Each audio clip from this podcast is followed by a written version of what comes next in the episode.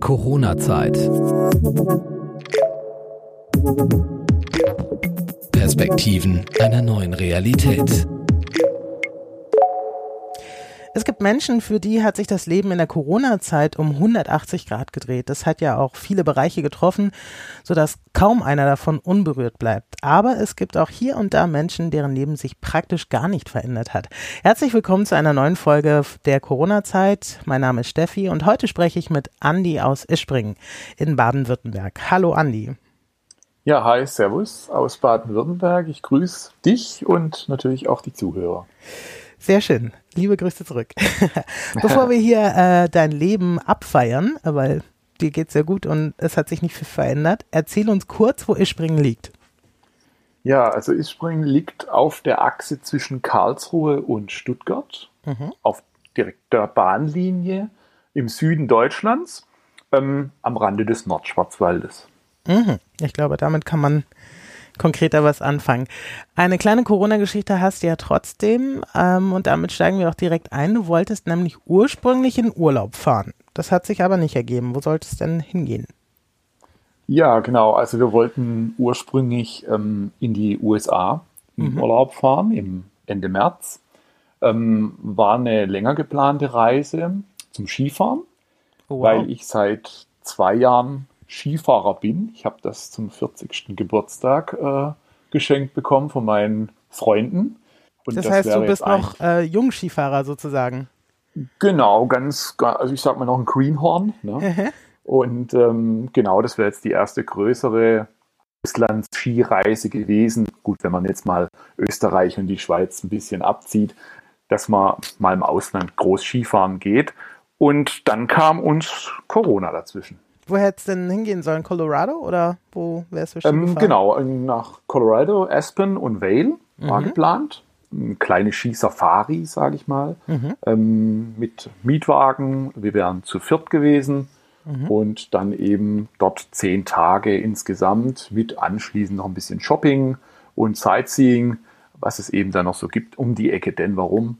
Mhm. Ähm, ja, war eigentlich alles schon geplant, ähm, auch schon bezahlt, ganz klar, muss man natürlich schon Vorleistung treten und dann kam eben der komplett Lockdown, Shutdown, wie man es auch nennen mag, oder eben auch dann das Einreiseverbot der von EU-Bürgern in die USA.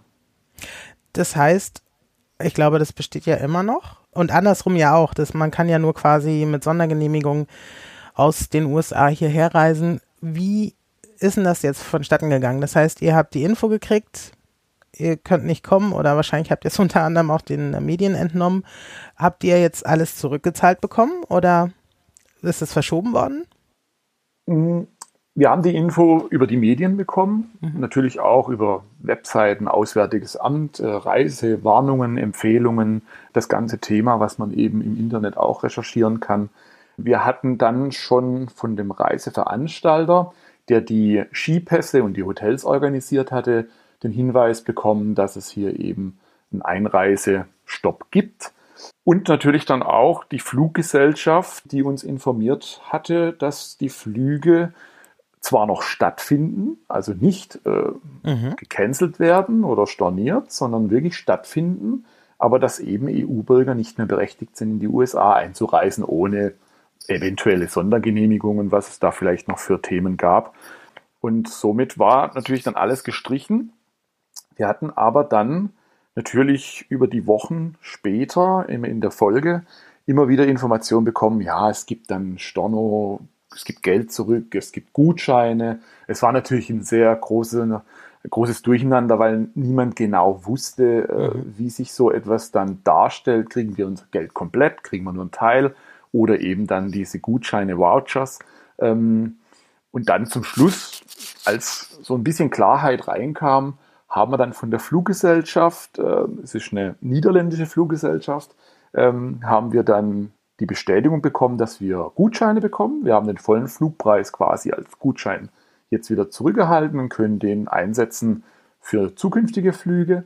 Und von der Reisegesellschaft haben wir dann eben bisher 80 Prozent unseres Reisepreises zurückbekommen. Also ich könnte mir vorstellen, Skiurlaub ist ja per se schon eine teure Sache. Wenn da jetzt noch ein Flug dazu kommt, dann summiert sich das ja auch insgesamt, ne? Es ist natürlich nicht ganz günstig, wenn man Flug war man bei, ja, wenn man jetzt mal die Kosten sieht, bei 500 Euro mhm. und äh, die Reise mit Skipässen und Hotel waren bei 1500 Euro. Mhm. Ja, wir haben jetzt bis auf 300 Euro alles zurückbekommen. Okay, das ist ja noch glimpflich sozusagen, was das Thema betrifft. Es ist, es ist aber trotzdem noch, die 300 Euro, die offen sind, sind natürlich jetzt, ich sage jetzt mal, eine rechtliche Grauzone, weil wir haben eine Stornierung unterschrieben. Ja, und dadurch sagt jetzt der ah. Reiseveranstalter auch, halt, Moment, ihr habt das ja freiwillig unterschrieben, tut uns leid, ihr bekommt plus 80 Prozent zurück, obwohl die Gesetzeslage anscheinend etwas anders da aussieht. Verstehe, also das ist noch äh, laufend sozusagen. Genau, genau, das schwebend, sagen wir es mal so. Genau. Da kommen wir auch schon zu radelnd. ja. Weil du hast dir jetzt einen alternativen Urlaub überlegt. Oder du hast eine ja, alternative Reise angetreten ohne Fliegen. Was hast du stattdessen gemacht? Genau, ich bin dieses Jahr mit dem Fahrrad ähm, von Ispring hier im Süden Deutschlands dann nach Hamburg gefahren. Alleine? Über, genau, alleine übers Rheintal und dann noch übers Ruhrgebiet, Bremen und dann direkt nach Hamburg. Wie bist du darauf gekommen? Also es ist ja schon ein bisschen anders als ein Skiurlaub mit drei weiteren Leuten. ja, also ich habe in den vergangenen Jahren schon solche Touren ähm, gemacht. Und zwar vor zwei Jahren bin ich mal nach Italien gefahren, nach Venedig, mhm. also über die Alpen. Und letztes Jahr bin ich einmal um den Schwarzwald rumgefahren. Also das heißt ähm, am Neckar runter und dann unten an der Schweizer Grenze über den Rhein wieder zurück. Und da hatte ich gedacht, wäre doch mal eine nette Idee, nach Hamburg zu fahren mit dem Fahrrad, einmal quer durch Deutschland durch, durch verschiedene Bundesländer. Und ja, dann reifte die Idee und schlussendlich hatte ich dann gesagt, okay, ich nutze jetzt eine Woche Urlaub, war eh, ich sag mal fast schon urlaubsreif und ähm, bin dann einfach mal losgefahren. Und wie kommt es, dass du so lange Strecken fährst? Wie, von wie viel Kilometer reden wir da jedes Mal? Ähm, ja, wir reden jetzt bei der Hamburg-Reise reden wir von knapp 800, 820 Kilometern mhm. in der kompletten Tour. Ähm, die anderen Touren waren etwas kürzer, die waren bei 500 Kilometer. Nach Venedig, ja. echt? Ja, genau. Also Venedig bin ich ähm, in Füssen losgefahren, nicht in Ispring. Mhm. Ispring, Ispring. Ähm, in Füssen losgefahren am Schloss Neuschwanstein Ach, und schön. dann eben über den Brenner, also Innsbruck, Brenner und dann über Cortina d'Ampezzo runter nach Venedig. Da waren es dann rund 480 Kilometer. Ach, gefühlt hätte ich jetzt gedacht, das ist weiter. Aber natürlich, wenn du in Füssen gestartet bist, dann hast du ja schon einen Teil der Strecke. Wie bist du dann dahin mit, mit dem Zug bis Füssen? Oder? Ähm, nee, mein Bruder hat mich mit dem Auto gefahren ah, und ich hatte dann komfortabel. eine Übernachtung. in der, ja, und Rad oben drauf dann, oder? Nee, im Kofferraum. Ach so. Genau, einfach reingepackt und dann los. Ähm, zwischen Rennrad kann man relativ schnell dann auch die Reifen, die Räder entfernen mhm. ähm, und die Gepäckstücke dann eben wegmachen vom Rahmen, später schnell draufspannen, alles wieder und los geht's. Also ist relativ einfach. Ja, und jetzt deine jüngste Tour nach Hamburg. Ähm, wie bist du auf Hamburg gekommen? Warum mal nach Norden? Ähm, ja, Hamburg. Ich war einmal zum Junggesellenabschied in Hamburg. Mhm. Ähm, war als Kind auch schon öfters ähm, im Norddeutschen auf der Hallig-Hoge. Mhm. ähm, genau, Ferienlager, wie man das so schön genannte früher. Und ähm, dann dachte ich so, ja, Hamburg, große Stadt, ähm, ist auch ähm, sehr, also schön eigentlich und da könnte ich mal hochfahren zum Fischbrötchen essen. Ja. und das habe ich dann auch gemacht und habe dann auch auf den Landungsbrücken an diesem Freitag, als ich angekommen bin, mir dann auch erstmal ein Astra-Bier und dann noch ein Fischbrötchen dazu. Sehr schön. Und hat dir ein bisschen Hamburg-Feeling gegeben? Richtig, genau. Obwohl ja auch in Hamburg äh, großer Lockdown eigentlich war. Ne? Es ist ja nicht so viel hm. los in Hamburg momentan, aber so touristenmäßig war ja auch etwas weniger, als es sonst, als ich es Also spürst du schon, ja? Ja, das hat man schon gespürt. Also ich fand, das war gerade auf den Landungsbrücken war schon weniger, als ich es damals bei diesem Junggesellenabschied erlebt hatte. Und deine Etappen, wie viele Kilometer fährst du am Tag? Ähm, das sind so ja, von 120 bis 180 Kilometer am Tag. Mhm. Und wo muss man dann schon fahren, damit man es natürlich auch in dieser Woche, also ich habe es jetzt von Montag bis Freitag mhm. äh, gemacht und dass man es dann auch wirklich in der Zeit schafft. Äh, ist natürlich anstrengend, klar, man mhm. muss da schon ein bisschen trainieren vorher, ein bisschen auch Sitzfleisch antrainieren. Wie macht man das? Ähm, einfach viel Fahrrad fahren. Ja. Okay. Dann spürt man den Sattel irgendwann nicht mehr. Klar, natürlich nach 120, 150 Kilometer da kann man so einen schönen Sattel haben, wie man will, oder so ein schönes Polster. Man merkt es dann trotzdem irgendwann mal. Okay, bist nicht schon mal mit dem Schleifgerät irgendwie und hast den. Ja, also gibt da auch keine, aber es gibt doch so Radlerhosen, die so Polster haben, oder? Ja, hatte ich auch schon mal, aber ich habe die Erfahrung gemacht, das zögert den Schmerz nur noch weiter nach hinten. Mhm. Äh, ja, kommt halt ein bisschen zeitversetzter, aber im, im Gesamten, wenn man sich an den Sattel gewöhnt, mhm. spürt man den dann auch nachher nicht mehr so arg. Aber klar, wie gesagt, nach sieben Stunden auf dem Sattel tut es immer weh. Wenn ich sieben Stunden im Bürostuhl sitze, spürt man ja auch, dass man jetzt schon eine ganze Weile sitzt. Und ähm, da gibt es eigentlich kein so ein wirkliches Allheilmittel. Vielleicht kennt ja jemand draußen mhm. einen, einen, Tipp, dass er sagt, na, da muss man sich irgendwie, was weiß ich, unter den Sattel legen. Dann ähm, wird es besser, aber ich habe bisher noch nichts rausgefunden. Du hast ja andere, also hast erzählt, du bist über Bremen gekommen und bist auch durchs äh, Ruhrgebiet und sowas gefahren. Hast du dir da auch Sachen angeschaut? Hm, ja, also angeschaut, diese, diese, diese Sightseeing-Themen. Klar, in Bonn ist man dann äh, am alten Bundeskanzleramt vorbei oder auch am Kanzlerbungalow mhm. ähm, oder auch im Ruhrgebiet am Oberhausener Gasometer vorbei. Mhm. Eher an Dingen oder Dinge angeschaut, an denen man gerade sowieso vorbeigefahren ist und ähm, jetzt nicht unbedingt reingegangen und da irgendwie noch eine große Museumsführung macht, äh, einfach beim Vorbeifahren dann mal kurz angehalten, innegehalten, dann eben gleich weiter. Genau. Und das heißt, so Kanzlerbungalow oder so war aber auch wenig los? Also in, ja, es war dann schon relativ noch früh am Morgen, als ich am äh, Bungalow vorbei bin. Ich hatte nämlich meine Pension ein bisschen am Bonner Ortseingang und dann ist noch ein bisschen bis zum Bungalow, da war natürlich noch nichts los um diese Uhrzeit. Ich bin morgens um halb acht losgefahren, da war erst so der Berufsverkehr äh, auf den Fahrrädern unterwegs, ähm, aber noch keine Touristen. Warum hast du die Tour eigentlich nicht mit den Freunden gemacht, mit denen du Ski gefahren wärst? Ja, das ist natürlich äh, immer die Frage, die mir auch Kollegen und äh, Verwandte äh, mhm. stellen das hat einfach, naja, es klingt jetzt ein bisschen überheblich, aber mit dem Leistungsniveau zu tun. weil weil mhm. ich natürlich schon öfters Fahrrad fahren gehe als, als meine Kumpels. Mhm. Und äh, auch, auch vom Fahrrad her, die meisten haben Mountainbike. Fahrräder oder äh, E-Bikes und ich habe eben so ein, so, ein, so ein Rennrad, also kein klassisches Rennrad, das ist eher so ein Crossrad, mit dem man dann auch mal ein bisschen über Schotter fahren kann, was mhm. hin und wieder natürlich auf so längeren Touren vorkommt dass man nicht unbedingt ähm, schön geteerte Radwege hat, sondern auch mal gerade am Rhein entlang doch mal durch eine Schotterpiste muss. Und da würde man natürlich dann in dieser Zeit diese Touren nicht so ganz schaffen. Was ich aber dieses Jahr noch mache, ins Allgäu fahren. Mhm. Mit meinen Kumpels dann auch. Und dann auch mit dem Mountainbike. Also, dass man so vom, vom Material her, sage ich, ähm, ähnliche Voraussetzungen hat. Genau, richtig, genau. Und die können ähm, ja die Leistung dann von dir kompensieren, indem sie ein E-Bike nehmen. das war die Idee, genau. Also, dass man dann wirklich, ja, genau, das war auch die Idee, dass man sagt, okay, sie nehmen das E-Bike und ich nehme das Rennrad und fahren dann eben mit dem, also im gemischten Pulk äh, ins Allgäu. und wie lange ist dort die Fahrt hin? Ähm, ins Allgäu, gut, wir hatten jetzt noch geplant, dass die, die Kinder eines Freundes mitgehen. Mhm. Ähm, also die Tochter, die ist jetzt äh, neun, wird mhm. die.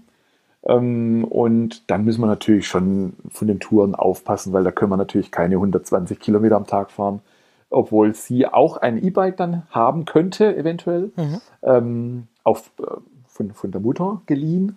Und ähm, aber natürlich klar für, für, für ein neunjähriges Kind ist es dann natürlich doch nochmal äh, eine größere Tour. Und dann wollten wir es ein bisschen länger ziehen und ähm, ja, mal schauen, drei, vier, fünf Tage dann nee, äh, planen, um ins Allgäu zu kommen. Das Allgäu ist von uns hier jetzt aus Springer Sicht äh, 220, 240 Kilometer mhm. weit entfernt. Das, das ist nicht so die, mhm. die große Strecke. Aber du machst es trotzdem mit. ja, auch hier, also mit dem Fahrrad ist natürlich schön, wenn man gerade durch die Städte dann fährt. Ähm, man kann sich dann schon wirklich so drauf einlassen. Ja, man sieht dann schon auch sehr viel von den Städten, vom Umfeld in den Städten, von den Regionen. Mhm. War jetzt auch auf dieser Hamburg-Tour äh, die unterschiedlichen Regionen am Rhein oder an der Ruhr entlang oder dann auch in den großen Städten Düsseldorf oder, oder Köln völlig anders als dann wiederum zwischen Hamburg, äh, zwischen Bremen und Hamburg, mhm. was ja wiederum sehr, sehr ländlich geprägt und auch sehr, ich sage jetzt mal, gerade ist. Ne? Absolut. Ähm, da kannst du Strecke und, machen. Ja, ja, ja, genau. Und ähm, das ist dann schon schön, so diese Unterschiede. Ne? Und auch Unterschiede, jetzt leider nochmal Corona, klar. Mhm. Ähm, was auch interessant war, natürlich in jedem Bundesland gab es irgendwie auch unterschiedliche Corona-Regelungen. Das wollte ich ja. dich auch gerade fragen, ob dich das irgendwie betroffen hat dann auch oder ob du sagst, du, ich bin allein auf der Landstraße, ist mir wurscht, in welchem Land ich gerade bin. Ja, also auf dem Radweg, Landstraße war es egal. Mhm. Da hat man keine Probleme, dass man Mundschutz tragen muss oder so. Ähm, aber natürlich, ähm, wenn man Restaurants, Hotels, Pensionen mhm. oder auch mal an der Tankstelle eine Cola holt, ne, weil man was Kühles zum Trinken braucht, dann waren die Unterschiede natürlich schon da. Erzähl mal, wie war es denn?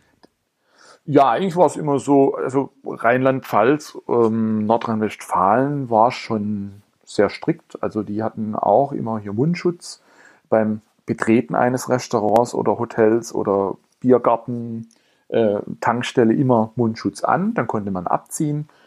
Natürlich die obligatorische Namenslisten mit mhm. Eintragung, wo kommt man her, wo, wo ist man erreichbar war eigentlich so grundsätzlich in jedem Bundesland, bis auf Bremen. Da war ich sehr überrascht, mhm. weil in Bremen dies alles anscheinend auf freiwilliger Basis läuft. Also so wurde es mir zumindest im Hotel mitgeteilt, weil der Hotelier oder der Rezeptionist mhm. hat mein Fahrrad ähm, zum Einschließen, hat er mich begleitet und hatte keinen Mundschutz auf. Und ich habe ihn dann gefragt gehabt, ja, warum er denn keinen Mundschutz auf hat. Und da hat er eben mir mitgeteilt, ja, das wäre in Bremen freiwillig. Dann habe ich ihn gefragt, ach so, und im Restaurant dann auch? Und dann, ja, ja, also da könnten wir auch einfach so reingehen. Wobei auch hier, es lagen Listen aus, es gab Desinfektionsmittel. Also ich war mir dann auch nicht ganz sicher, ob das jetzt wirklich so war, wie er es gesagt hat, oder ob das doch auch restriktiver gehandhabt wurde, nur eben nicht in dem Hotel, das weiß ich natürlich nicht. Ach so, das heißt, aber du hast das auch nicht äh, vorher überprüft, also gerade mit dem Wissen, ich plane jetzt eine Reise durch mehrere Bundesländer, da hast du dich nicht vorher schon informiert, was ja, da. Das Einzige, worüber ich mich informiert habe, war eben dieser neue, neue Brennpunkt in Nordrhein-Westfalen aufgrund ähm, dieser, dieser Schlachtereibetriebe, mhm. dass ich eben durch diese Landkreise Gütersloh nicht durchfahre. Mhm. Und von der Planung her war es auch wirklich am Anfang erst, dass ich über Gütersloh und dann Bielefeld die Ecke da gefahren wäre und bin dann eben über Recklinghausen oben rüber, Recklinghausen Münster, quasi in die Umleitung gefahren. Das war das Einzige, was ich gedacht hatte, was eventuell Probleme geben könnte. Aber jetzt so konkret, dass ich mich jetzt für jedes Bundesland darüber informiert hätte, wie dort die Corona-Regeln sind, habe ich dann nicht gemacht. Also mhm. da hatte ich mich dann auch ein Stück weit überraschen lassen. Vielleicht auch bisschen fahrlässig, muss man auch zugeben. Hätte auch anders kommen können, aber im Nachhinein ging alles gut und bisher habe ich jetzt auch keine Anrufe, keine Warnhinweise von der Corona-App erhalten. Ah ja, die oder auch, auch irgendwelche, mhm. genau, oder auch irgendwelche Symptome jetzt bei mir persönlich. Ähm, ja, du bist ja aus Baden-Württemberg. Das gehört ja auch eher zu den Ländern, äh, die eher vorsichtiger sind auch was das Thema Lockerung und sowas angeht. Wie findest du dort die Maßnahmen? Mm, gut, ich finde, ich finde die Maßnahmen grundsätzlich okay. Mhm. Also es ist natürlich eine Einschränkung, wenn man es jetzt persönlich sieht. Man muss geht einkaufen, muss einen Mundschutz tragen. Ich meine, wenn man einkaufen geht, den Mundschutz kurz aufziehen, stört mich das Ganze vielleicht eine halbe Stunde. Solange ich eben einkaufe, dann kann ich ihn wieder abziehen. Händedesinfektion, klar, ist vielleicht nicht ganz so gesundheitsfördernd für die Haut äh, an den Händen. Aber auch hier, ich denke, für, für einen gewissen Zeitraum kann man solche Einschränkungen sicherlich akzeptieren. Ich verstehe aber auch andere Menschen, wie zum Beispiel meine Mutter, die Probleme hat, unter Mundschutz dann zu atmen, mhm. die dann sagt, sie kann gar nicht einkaufen gehen, weil da wird sie verrückt unter dem Ding. Mhm. Und dann übernehmen wir eben als Söhne die Einkäufe. Aber man kann sich da schon arrangieren und anpassen.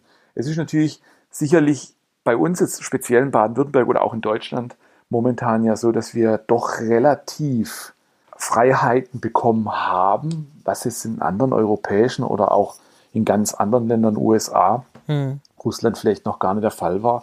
Wir können hier jetzt auch wieder im Biergarten sitzen, wenn das Wetter schön ist. Also es ist so ein, so ein, so ein Mix zwischen, naja, muss das sein und ein, und ein Mix, okay, ich akzeptiere das. Also eigentlich sage ich immer so, okay, wir müssen da jetzt durch.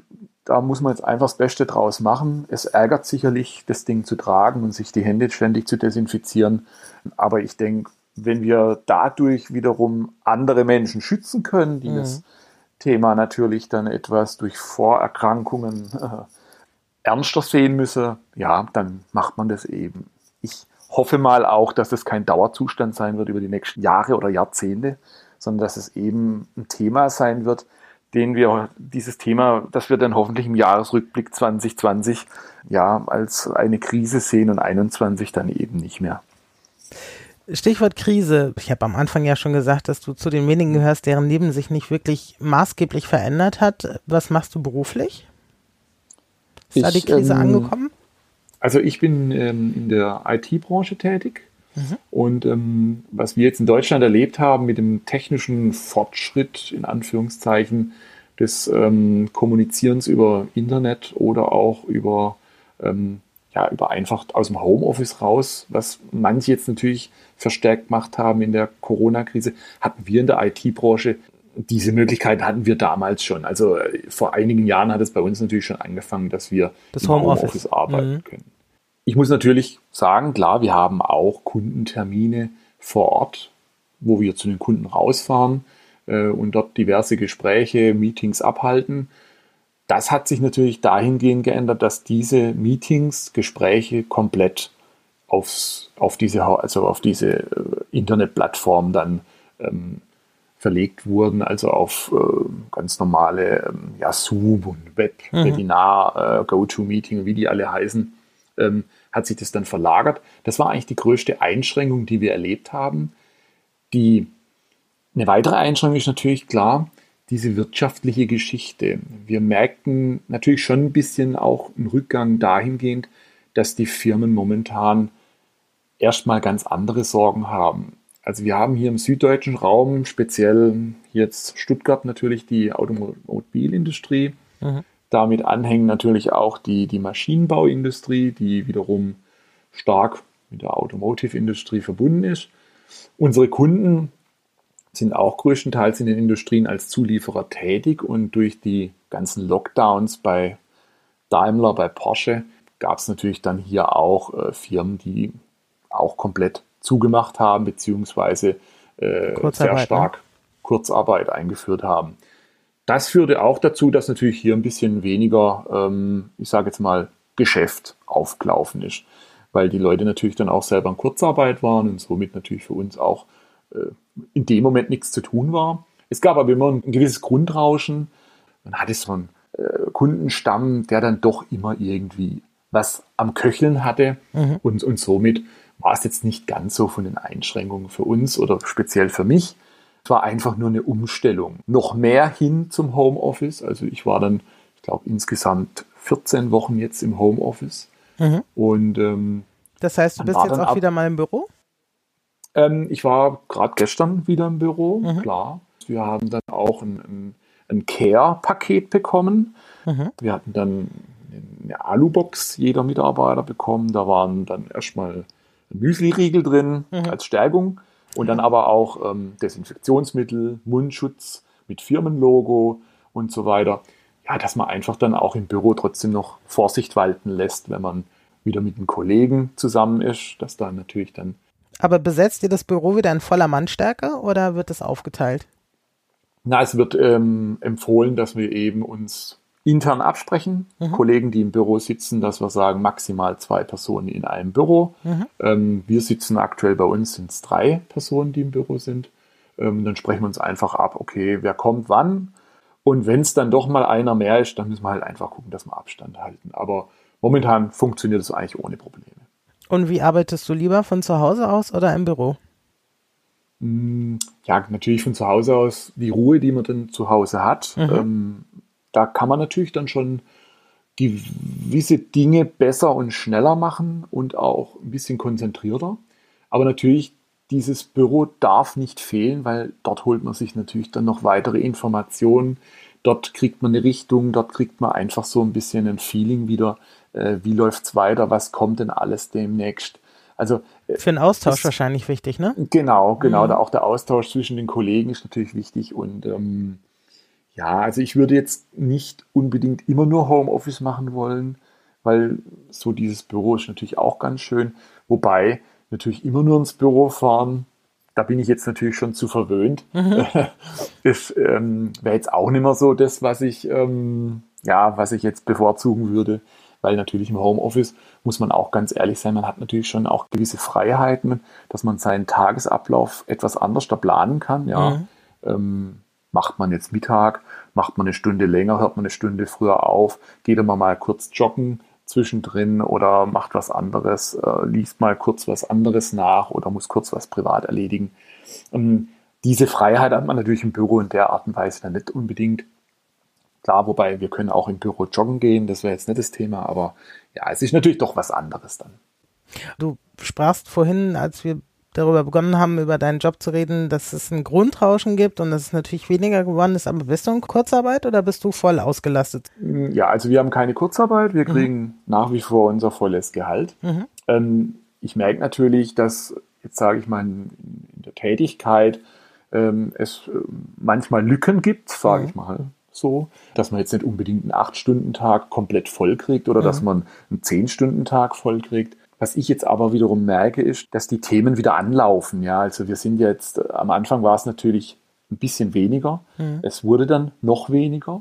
Aber man hat dann irgendwann so diese Talsohle durchschritten gehabt und hat man auch wieder gemerkt, es wird wieder mehr. Die Telefonate werden mehr, die Gespräche werden mehr.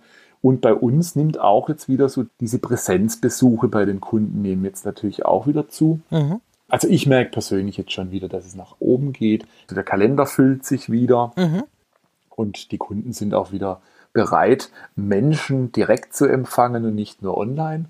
Von dem her, ja. Ist das einfacher aber, für dich zum Arbeiten, das persönliche Gespräch? Ja, absolut. Also ich, ich bin eher, ja, persönlich hat immer einen Vorteil.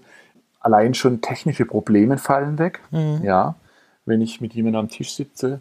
Es ist eine andere Atmosphäre. Man mhm. sieht den anderen gegenüber, auch von der Gestik, von der Mimik her mhm. ähm, und nimmt da natürlich viel mehr Informationen mit, als jetzt hier ähm, auf einem gekletteten äh, ähm, Video, sage ich, äh, wo irgendein Effekt dann noch dafür sorgt, dass der Hintergrund schön aussieht und so weiter, was ja alles dann doch sehr künstlich wirkt. Mhm.